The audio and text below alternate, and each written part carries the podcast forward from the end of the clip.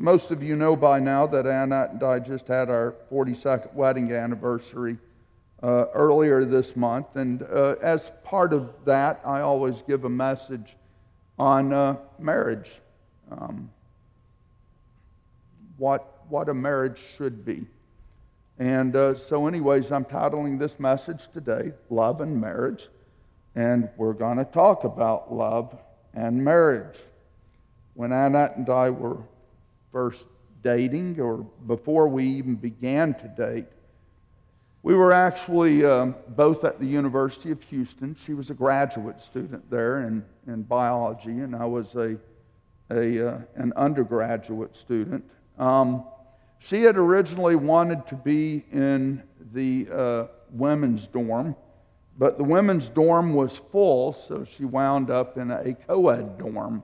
Well, it happened to be the same dorm that I was in. And um, so, anyways, one evening, um, we were all woken up, or we were all uh, rather shocked and surprised because of the very loud explosion of firecrackers in the hallway of the dorm. And so um, the RA, the, the resident assistant, called everyone together because he was really going to chew us out for our um, immaturity. Well, a bunch of undergraduate college kids, um, they do tend to do some pretty stupid things. And, and so, anyways, uh, here we are, we're in this meeting, we're all getting chewed out, and I look across the room and there's Annette sitting there. And I think, wow, she's really pretty. I wonder if she'd, if she'd go out with me. And so, anyways, um, one thing led to another. I invited her out, and we, we went to see The Sound of Music, and it was wonderful. And um, just the fact that she was as um, enamored of the sound of music as I was, which is a really decent musical and tells a really important story, I think. Um, well, I just thought, you know, this is really good. If I'm going to marry a woman, I, I want her to be someone who, who isn't shallow. And so on that first time that we went out, I found out Anna was not at all shallow. As we um, began to grow fonder of one another, I, I realized that Annette spent a lot of time um, in the lab because she was, you know, trying to get her master's degree. And uh, found out later that the, uh, the doctor who was in charge of her degree program was actually having her repeat his work because his work did not go well and he wanted to prove it anyways. But it was for a doctoral level program. Here she's only going to get a master's degree out of it. She didn't know it at the time. But um, so she had these just absolutely terrible hours. Uh, she, would, uh, she would get up at 6 a.m. in the morning. She'd go to the lab and she'd be working until 2 o'clock the next morning.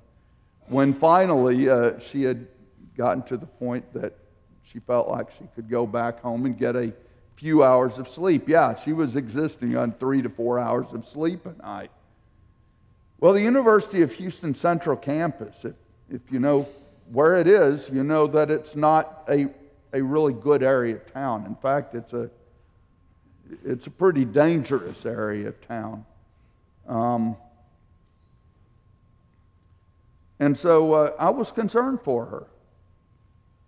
And um, so what I took to doing was sitting on a park bench outside of the lab building until um, finally uh, she would get off, just so I could make sure that she didn't walk home alone across that dangerous campus at 2 o'clock in the morning. Um, way she tells the story is her, her um, lab instructor, the, the doctor who is in charge of the program, he, uh, he noticed what I was doing at one point, and he approached Annette and he said, um, You know, I, he really seems to love you. Uh, do you want him to be doing this? And she said, Yes. And he said, Well, he doesn't have to sit outside then. He can come into the lab and just wait for you. And so uh, that was good because uh, by that point it was beginning to get cool, even down in Houston. And so um, uh, that was nicer to sit in a warm lab rather than on a cold park bench. Um, what did we do for fun? I mean, imagine she's working all the time, really, working all the time. And so uh, the way that we would have our dates is I would wait until she was done doing whatever she needed to do in the lab, and then we'd go out to steak and egg, and we'd listen to oldies. You know, they had the little boxes on the tables with the oldies in there, and, and, I, and I both loved the music of the 50s and the 60s. So um, we would put in quarters, we'd listen to oldies, um, rocking away until 2, 3 o'clock in the morning and finally we'd go home. So she was getting even less sleep then. But uh, I guess it, I, I, guess I guess we were having a good time, so it didn't matter, right? It just didn't matter. When you're having a good enough time, you can do without um, some things that otherwise you really have to have. Um, yeah, yeah. Well, it, it was good though. Um, so, you know, this is this is the way our relationship transpired. Um, and then uh, I, I went with her to meet her grandparents. Didn't meet her parents first, I met her grandparents actually. And uh, they lived on a farm down near Cuero, Texas, uh, down in South Texas. And, um, you know, when you're going to meet your would be spouse's grandparents, you know it's getting fairly serious. And uh, then finally, on July 12th, um, 1979, um, we got married. And um, that was, uh, in fact, what I'd done is I'd called, I called Annette up. She'd already agreed that she was going to marry me, but I called her up from Fort Riley, Kansas. Yeah, that's where I was at the time um, with the, with the um, ROTC Advance Camp. And um, so, anyways, I called her up and I said, honey, I don't want to wait any longer. And she agreed. We didn't want to wait any longer. So she called up a justice of the peace and um, we went and got married with a couple of our friends in attendance, uh, one who worked with her in the lab, and then um, her husband. And um, so, anyways, we got married, and we've been together for 42 years now. So I, I think. I think we've learned a few things along the way, and I wanted to speak about those things. The reason I wanted the older kids in here is because uh, some of what I'm going to say um, really applies to you also. Um, after all, just about everyone who is in this room uh, who has not gotten married will at some point become married. Just about everybody, but proven by the statistics. So, um, marriage is really important. Very important. I, I really think that if you want to see what makes for a healthy society and a successful society, you look at how strong the family units in that society are. If the family units are very cohesive, if they're strong, if the relationships are good within those family units, then the society itself is going to be strong. In other words, the foundation for a healthy society is a society full of healthy marriages that are producing healthy children who are actually able to grow up in a stable and loving atmosphere and therefore learn how to care for one another. Because I will tell you, you don't learn how to care for one another because you read this. Now, don't misunderstand what I'm saying. This is the Bible, it is God's Word. The instruction is absolutely critical to our lives. But I'm, I'm telling you, where you really learn it, how you're supposed to live, you learn it in your family if your family is healthy. Children learn it watching their parents. And parents, let me point out to you, your children really are going to copy whatever you do. If you do something, your children are going to copy it. If you use coarse language, your children will use coarse language. It, it's just natural that they would. If you treat your wife with respect, husbands, then your children, especially your sons, are first of all going to treat their mother with the respect but they're going to grow up understanding that when they get married, they need to treat their wife with respect. Well, mothers, guess what? Similar with your daughters. If you really respect your husband, it's going to show. And your daughters are going to copy that respect. So, yeah, what I'm saying then is correct that where you really begin to learn it is in the family. That's where you learn this because all of a sudden this is given structure. I mean, for a kid, this is largely just words. Words that mean nothing until they see the example lived out before their eyes. So, you got it? This is critical. I'm not saying it's not. I'm not in any way saying anything about the Word of God not being necessary. Just trying to point out that where it's really learned, where we really begin to learn what it means, is in the home.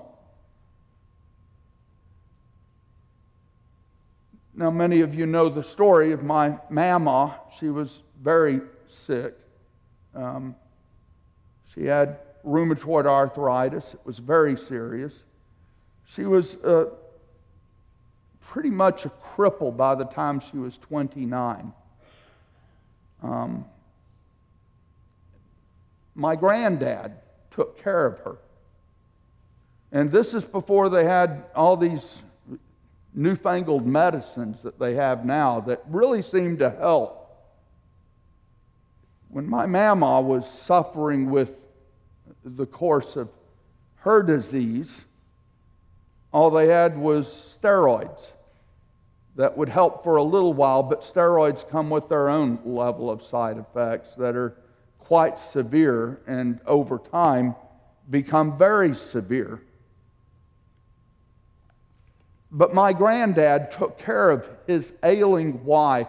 He took his marital vows seriously.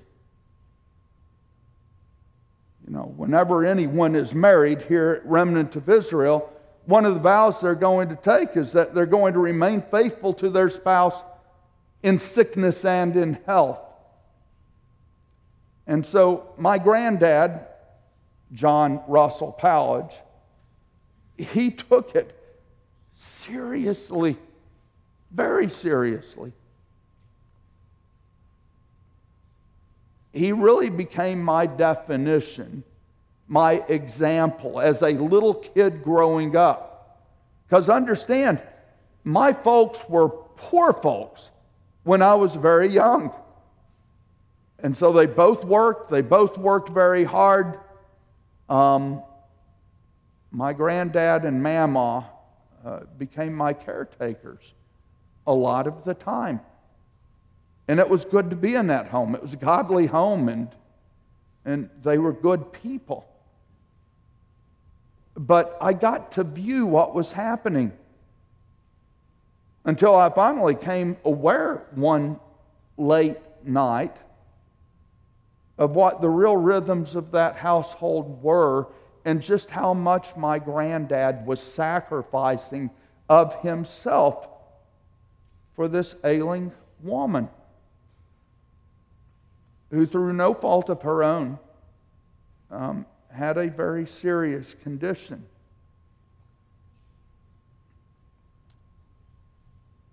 That caused her to be in great pain and that caused her to require almost constant care. Um, so, yeah, it's pretty serious. But my granddad became for me the definition of faithfulness. Now, it's kind of off subject, but you know, it was really neat to Annette and I when our son and daughter in love named their firstborn John Russell Powledge. Because you see, they didn't know the story that I just related to you.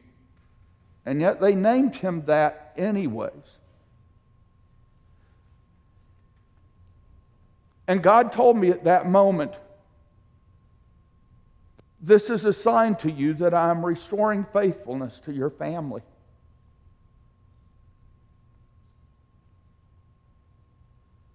And he is. A very dear family member who has uh, had terrible problems for um, their life. It wasn't him. Turn that off, please. Thank you. Philip corrected me uh, at the uh, elders' meeting just a few days ago. He said, John, it, it's really getting on my nerves, your phone going off uh, at random times during the service. I've already had it off twice. I thought I'd turned it off a third time, but I guess not. Um, so, Philip, yes, your, your correction has been noted.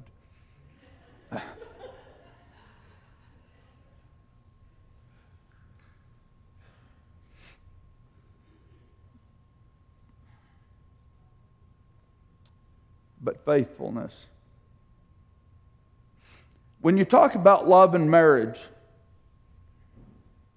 um, faithfulness is so critical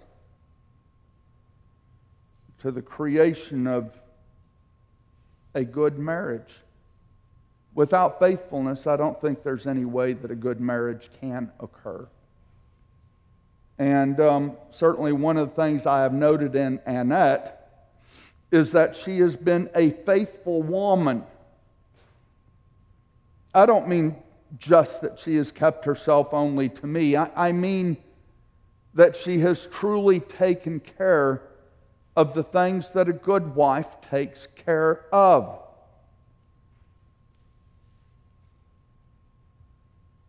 Faithfulness.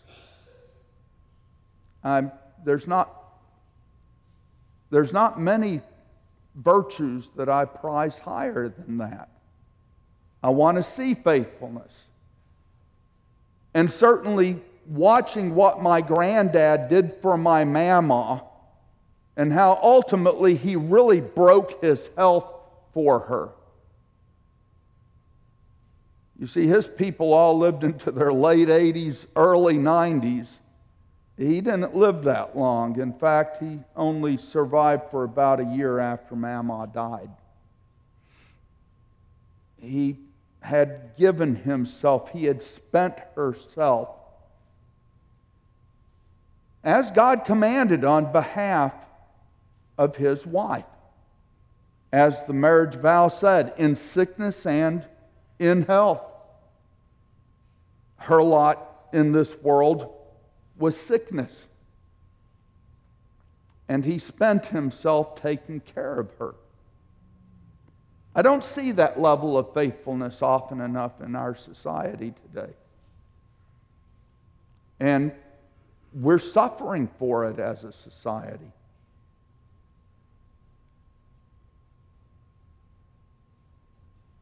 And therefore, um, because we don't see that level of faithfulness, we have a real problem a very high divorce rate. broken families, broken children. Well, guess what? You take broken families and broken children, and you're going to have a broken society. Did you know that? Broken families leading to broken children leads to a broken society. High crime rates, um, just about every vice you can imagine being accentuated. Um, and I'll tell you, this is what's happened in our society. When you find a, a couple who has kept it together and who has done well in keeping it together, because you see, the problem is not just divorce, which is nearly half of all marriages. The problem is that also, of the half of marriages that stay together, half of them are pretty darn miserable. They find a way to hold it together, but it doesn't mean they have good marriages. So 75% of marriages in the United States are either broken up or miserable. Not very good. And so we shouldn't be surprised then that we live in a very broken society. You see, it was amazing growing up in the family I grew up in. My parents were intact. I was never a latchkey kid. My dad worked hard. and My mom was able to be usually a stay at home mom. If I had a problem, I always had someone that I could go to. Both my grandparents, both sides of my grandparents, they were intact families also. No divorce. In fact, my family didn't know divorce at all until after my mama and my great aunt Frances died. And they were the matriarchs of the family. And boy, you didn't cross those two ladies. Mm-mm. Just didn't do it. As long as they lived, our family was intact. It was good. It's only after they died that those bonds of holiness seemed to fray. And we started to hear of divorce within our family. Very sad.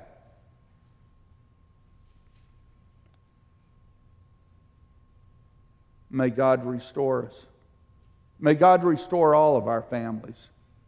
I mean, if you feel that with me right now, then say it with me. May God restore my family. Say it. May God restore my family. May God restore my family. Let that be a prayer of your heart. Divorce is a terrible thing, though. What does the Bible say about divorce? Well, in Matthew, in Matthew 5:32, Yeshua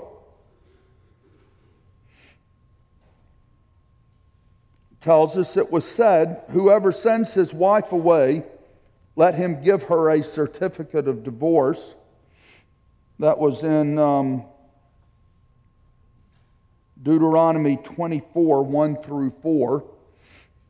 Let him give her a certificate of divorce. But I say to you that everyone who divorces his wife except for sexual immorality makes her commit adultery, and whoever marries a divorced woman commits adultery.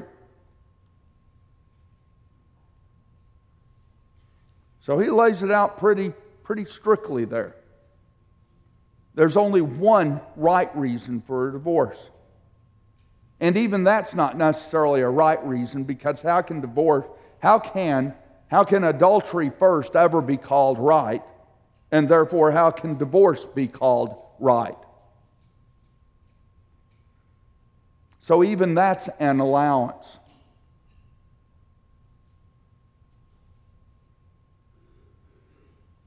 I've seen marriages that were struck by adultery. um, that not only survived but became very good marriages because the two people worked very, very, very, very hard to make it good after the sin had been committed and after the wreckage had been reckoned with.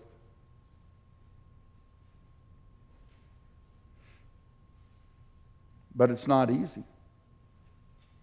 So, even that's an allowance, but it is the only allowance that Yeshua gives adultery.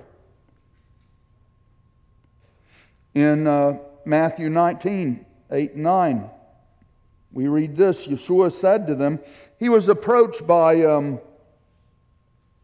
by a number of Pharisees who came up to him and they asked, Is it permitted for a man to divorce his wife for any reason at all? And so Yeshua engaged them in conversation, direct conversation, public conversation. And he says, Haven't you read? He answered. He who created them from the beginning made them male and female and said, For this reason, a man shall leave his father and mother and be joined to his wife, and the two shall become one flesh. So they are no longer two, but one flesh. Therefore, what God has joined together, let no man separate. You see, that's part of the marriage vow, also, part of the marriage ceremony. I will stand up here when someone is married and I'm officiating. And one of the things I'll, I'll say is, What God has joined together, let not man put asunder. Don't let man break what God has joined together.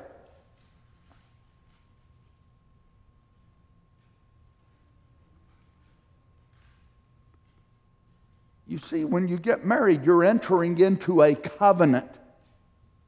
And God takes his covenants seriously. And one of the first covenants he makes between himself and mankind is that of marriage.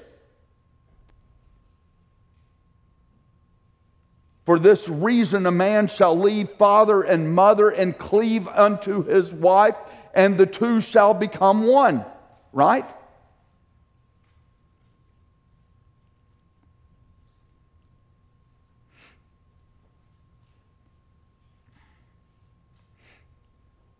So they said to him, Why then did Moses command to give her a certificate of divorce and put her away? Here's Yeshua's answer. Yeshua said to them, Because of your hardness of heart. Moses didn't give you this allowance because it's righteous. He gave you this allowance because you are unrighteous and because of the hardness of your heart. Ouch for these sanctimonious religious leaders.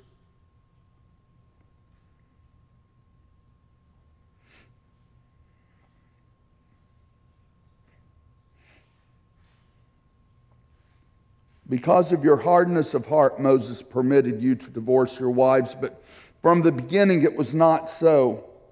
Now I tell you, whoever divorces his wife except for sexual immorality and marries another commits adultery.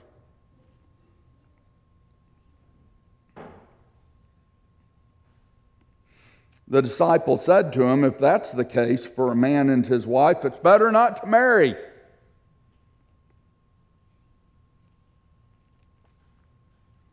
Because what if you choose poorly and you end up marrying a very difficult personality type.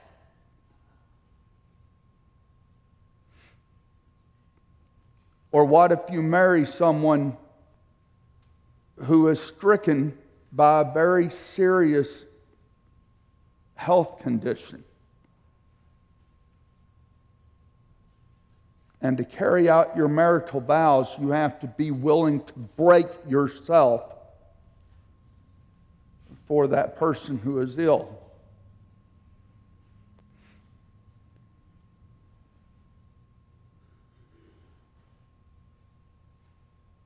Or how about no matter how hard you've tried to create a good marriage,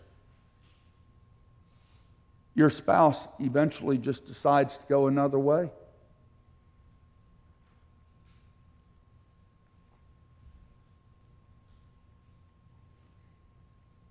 That's difficult.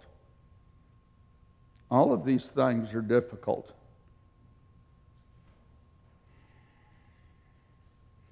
And so Yeshua said to them, Not everyone can accept this saying, only those to whom it has been given. For there are eunuchs who are born that way from their mother's womb, and there are eunuchs who were made that way by men, and there are eunuchs who made themselves eunuchs for the sake of the kingdom of heaven. He who can accept this, let him accept it.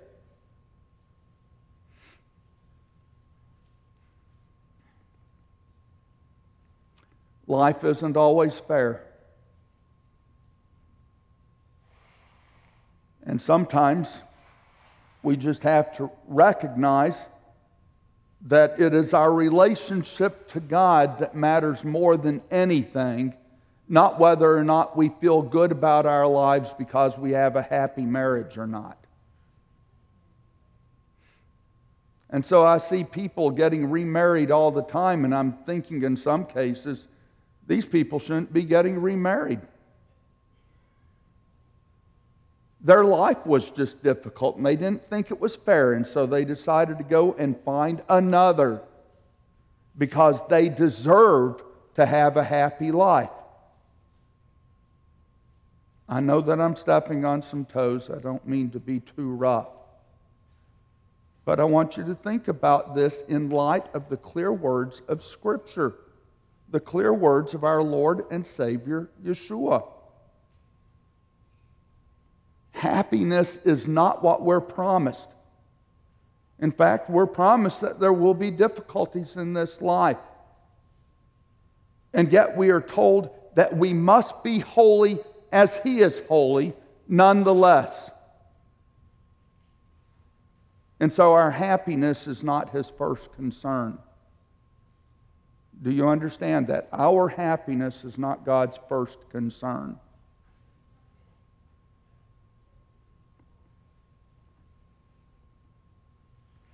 First Corinthians 7:14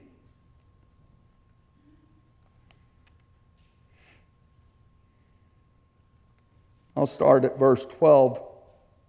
But to the rest I say, I, not the Lord, if any brother has a wife who is not a believer and she agrees to live with him, he must not divorce her. And if any woman has a husband who is not a believer and he agrees to live with her, she must not divorce him. For the unbelieving husband is made holy through the wife, and the unbelieving wife is made holy through her husband. Otherwise, your children would be unclean. But now they are holy. But if the unbeliever separates, let him be separated.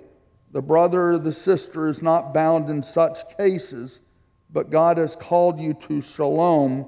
For how do you know, wife, whether you will save your husband, or how do you know, husband?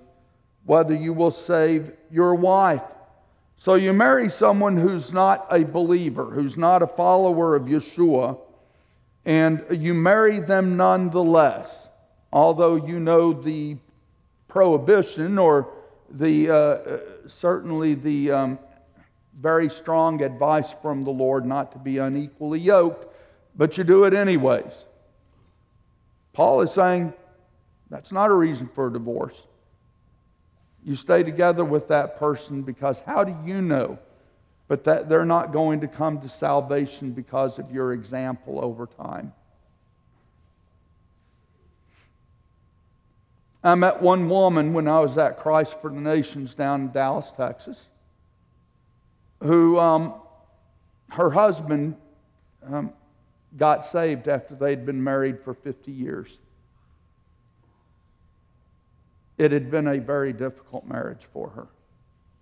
But she married foolishly when she was young. She had a difficult marriage, therefore. But she understood what Scripture said, so she stayed with her husband. And God rewarded her when her husband became saved after 50 years. She said he changed remarkably. All of a sudden, the difficulty of their marriage ended, it melted away. I can tell you that Annette and I, we had some really difficult times in our first 16 years. Very difficult. Now, we had a lot of good times too, but we had a lot of difficult times.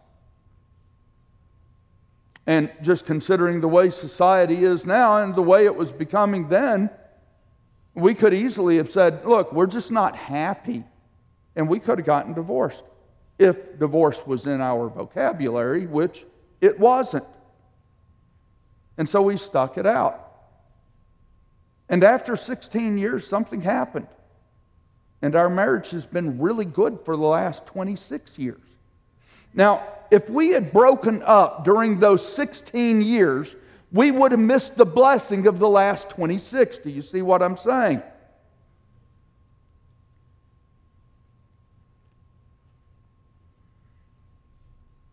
There's a lesson in that that I'm going to mention in a few minutes.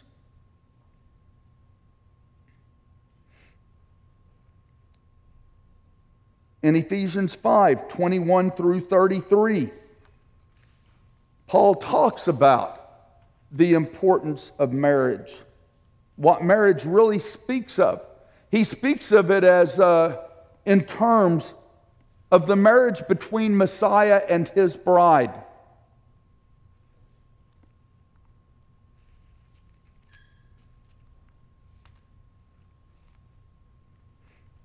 Ephesians 5, verse 21. Now, you'll note in many churches that where they start with these instructions is they start with verse 22,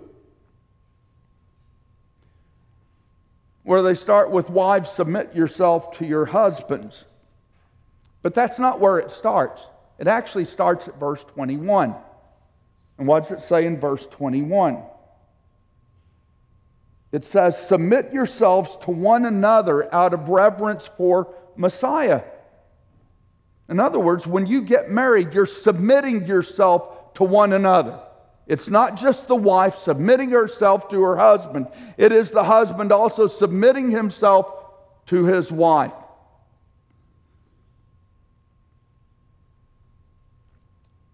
Look, marriage requires a lot of sacrifices. Requires sacrifices of your time, requires sacrifices of giving up something you want to do for the sake of your spouse, and vice versa. It requires working together, actually acting as if you're one. What does it mean to be one flesh, by the way? Kind of insinuates that you're together, right? And that you're doing things together, not separately. That you work together. That whenever there's something that comes up that begins to fray at that togetherness, that you do whatever is necessary in order to fix the damage that's being done.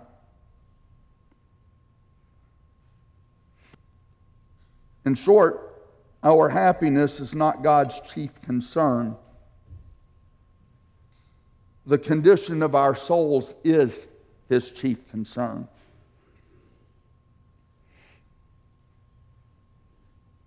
And then, after he says that, then he says, Wives, submit to your own husbands as to the Lord.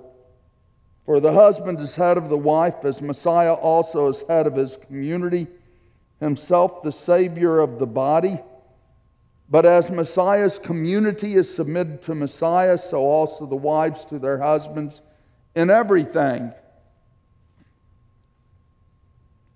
Husbands, love your wives just as Messiah also loved his community. Husbands, are you willing to die for your wife if that's what it takes to keep she and the children that she has borne you safe. If you're not, you're not where you need to be.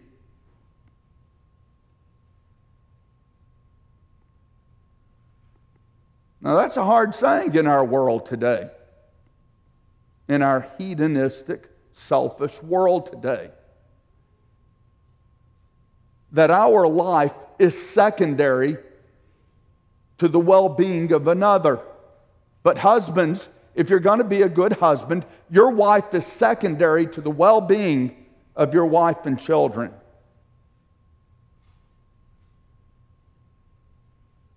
Not my words, God's word. And do we really treat our marriage like that?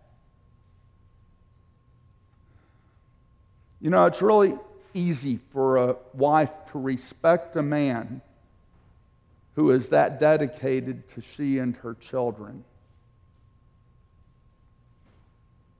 The respect becomes difficult when you don't have that dedication on the part of the husband.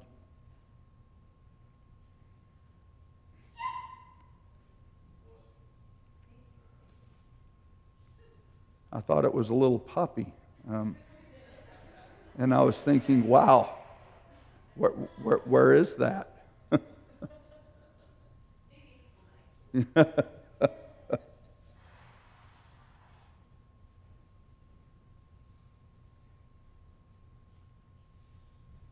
Paul then goes on to say, For no one ever hated his own flesh, but nourishes and cherishes it, just as Messiah also does his community, because we are members of his body. For this reason, man shall leave his father and mother and be joined to his wife, and the two shall become one flesh. This mystery is great, but I'm talking about Messiah and his community. In any case, let each one of you love his own wife as himself, and let the wife respect her husband. This is a really deep teaching from Paul. You imagine that he is just equated, he's just made an equivalency between your marriage, husbands, to your wife, and wives, your marriage to your husband, and the union between Messiah and his body.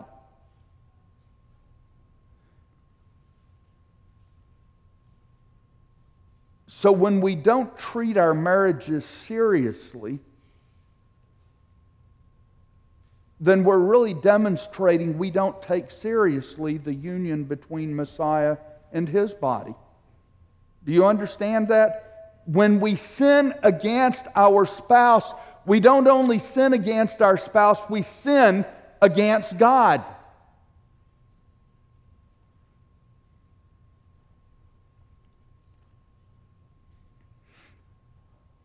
So, just very quickly, I want to cover a few things that I think are important based on what Paul says there in Ephesians 5 21 through 33.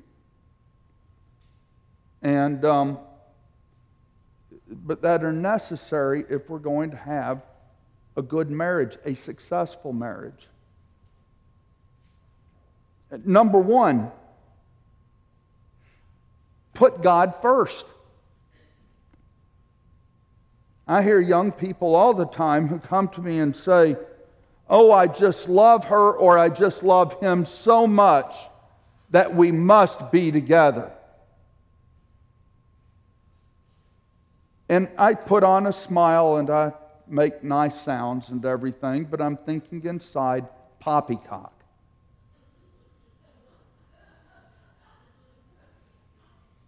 Because based on love, I have seen lots and lots of divorces, you understand.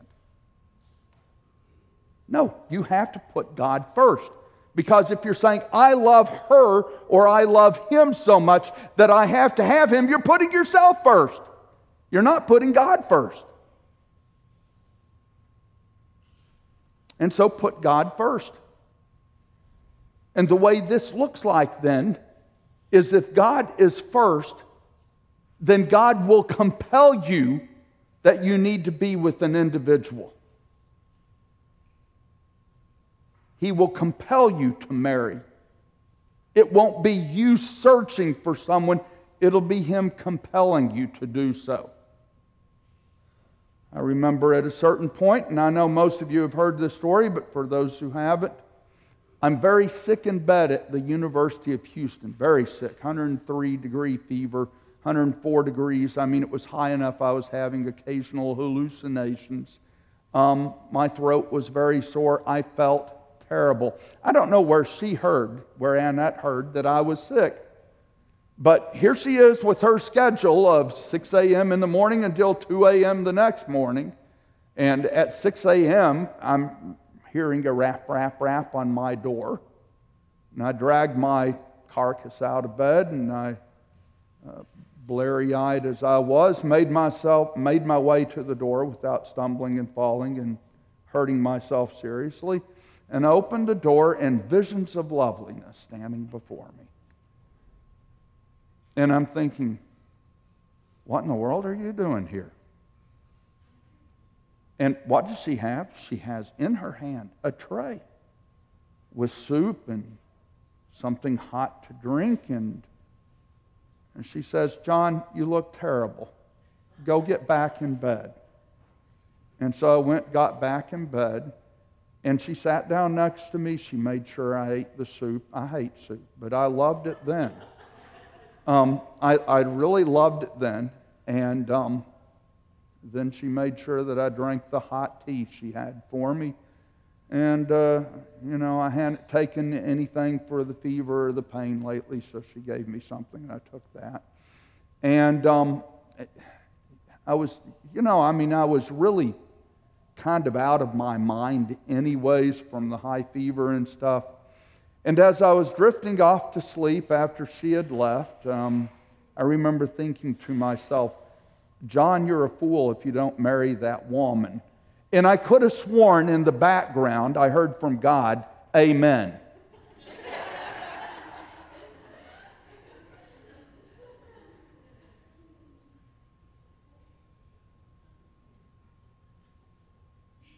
Put God first. Let Him be the one who drives the marriage. Don't drive it yourself. I've noted that when people get in the driver's seat when it comes to marriage, they generally tend to drive the car into the ditch. Number two, don't be unequally yoked. 2 Corinthians 6:14. Yes, this is very important. So 2 Corinthians 6:14, please turn there.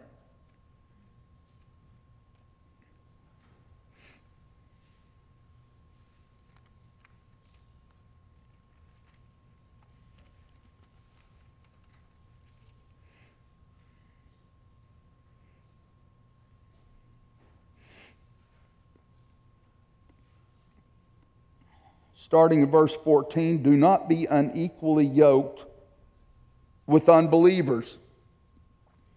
For what partnership is there between righteousness and lawlessness?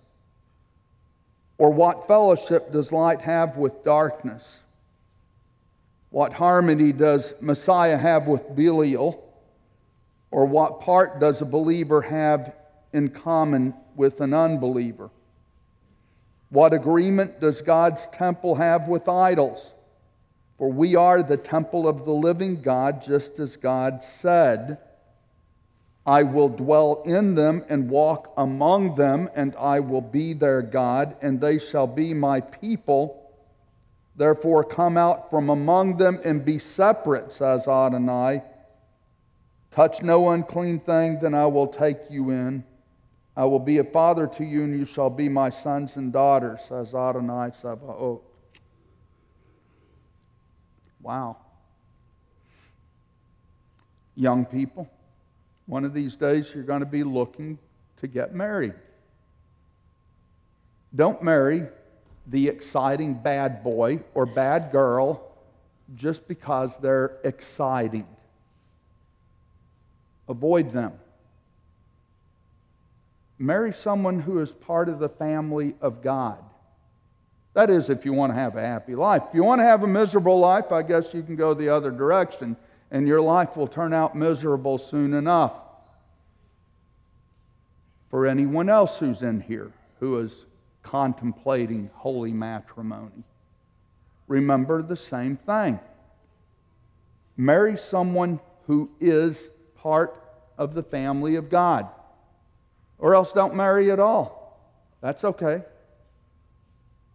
Marriage is not necessary for a happy and fulfilled life.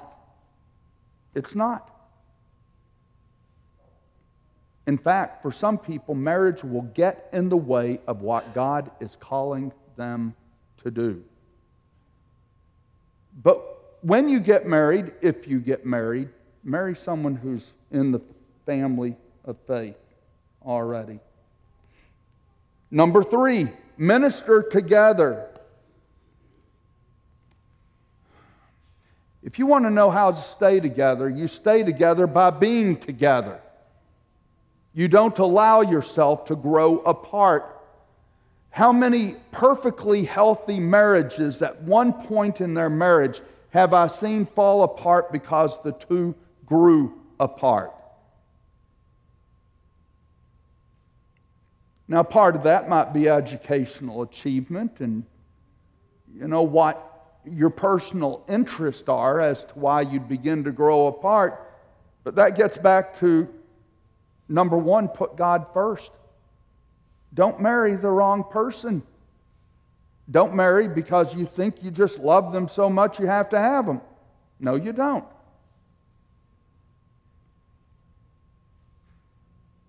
But if you want to stay together, then you minister together. And I mean that word just like I said it minister together. Everyone who calls on the name of Messiah should have their own ministry that they're doing on behalf of Messiah. That might be running a Judaica shop. Maybe that's the great calling God has given someone. It might be leading a prayer meeting. It might be leading a home group. There's any number of things that we should be doing as ministers of the gospel and every one of us in this congregation who calls on the name of Messiah should be a minister of the gospel. Every one of you. In fact, my chief job is not to be the minister of the gospel of this congregation, it's to be the equiper of the ministers of the gospel, and you guys are the ministers. I've said it before and I'll say it again.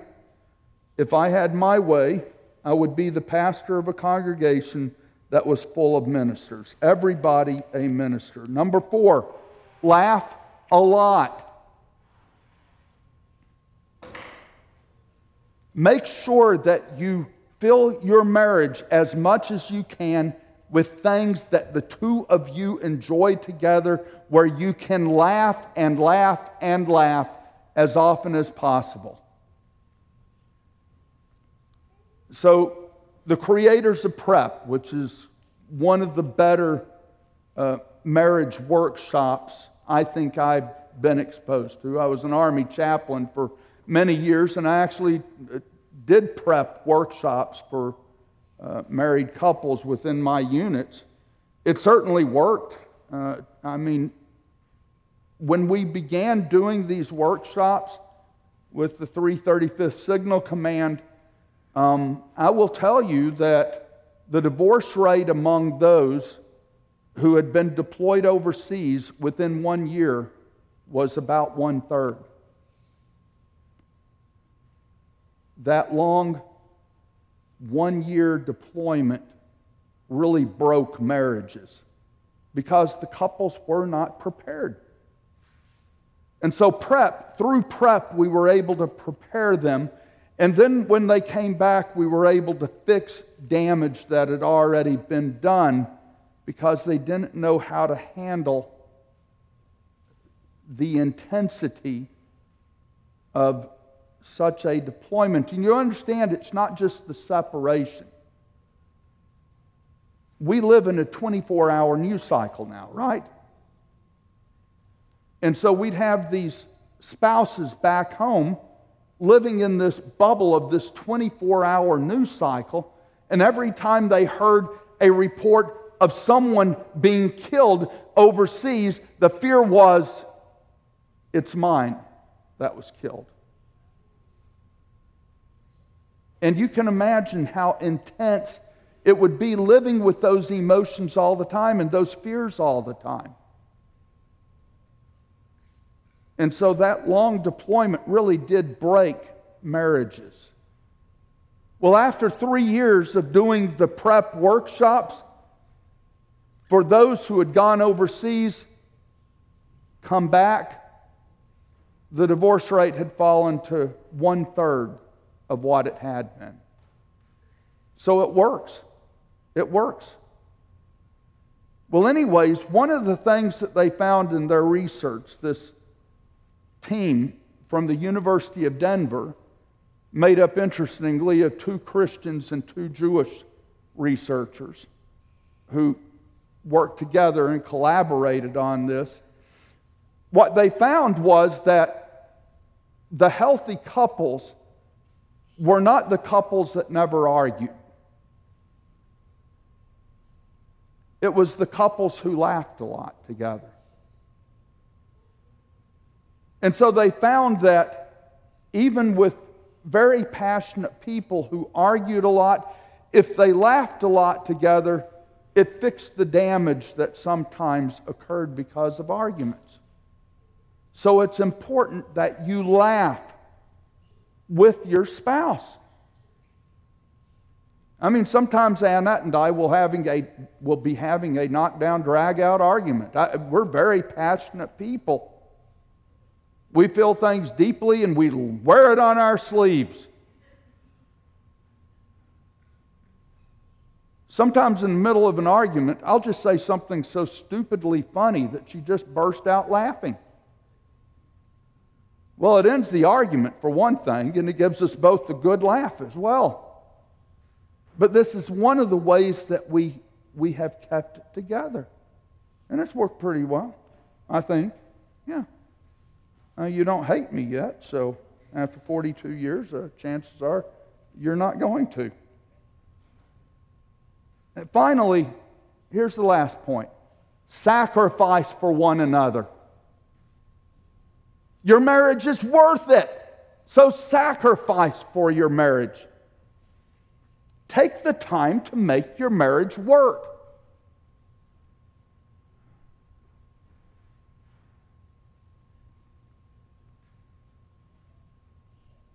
Now, I don't know what the sacrifice is you need to give. My granddad, he had to really pretty nearly make the supreme sacrifice.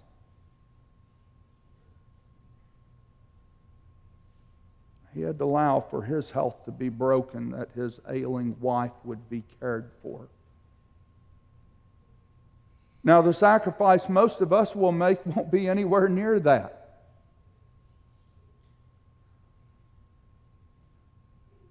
But if he was willing to make that sacrifice, I'm betting we can sacrifice for a whole lot less. So sacrifice for your marriage. Give for your marriage. Uh, just, just because you can, do something really nice for your spouse.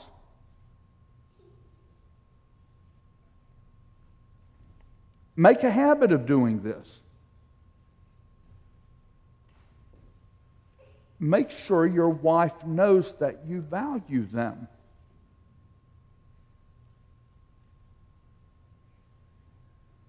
You know, people talk about God being first and my family second and my work third.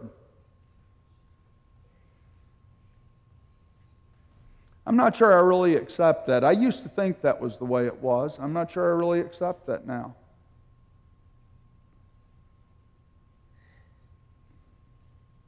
Why? Well, because if God has called you to be married, remember where we started? Put God first, right? God has really called you to be together. Then to serve God, you have to be willing to serve your spouse. If God has called you to be together. If He hasn't, you shouldn't be together. But if He has, then you have to be willing to serve your spouse. And so, serving God and your spouse, they really coincide with one another in many cases. And to try to put one as more important than the other is, is really foolishness. It displays a misunderstanding of what marriage is and what it's supposed to be. Now, then, the happy news is this.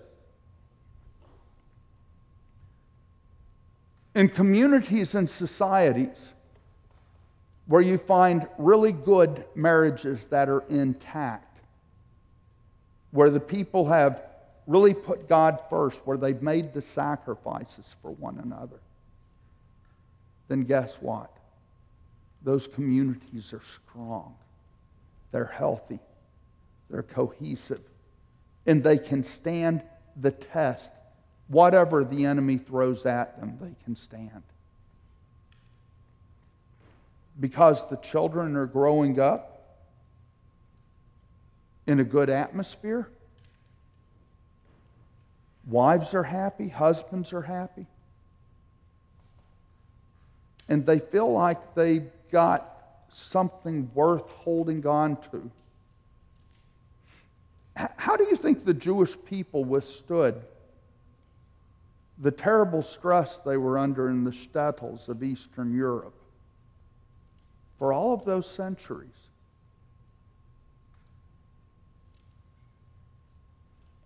I will tell you that one of the big reasons why is because they really believed in the sanctity of marriage and the importance of the marriage bonds in building their community.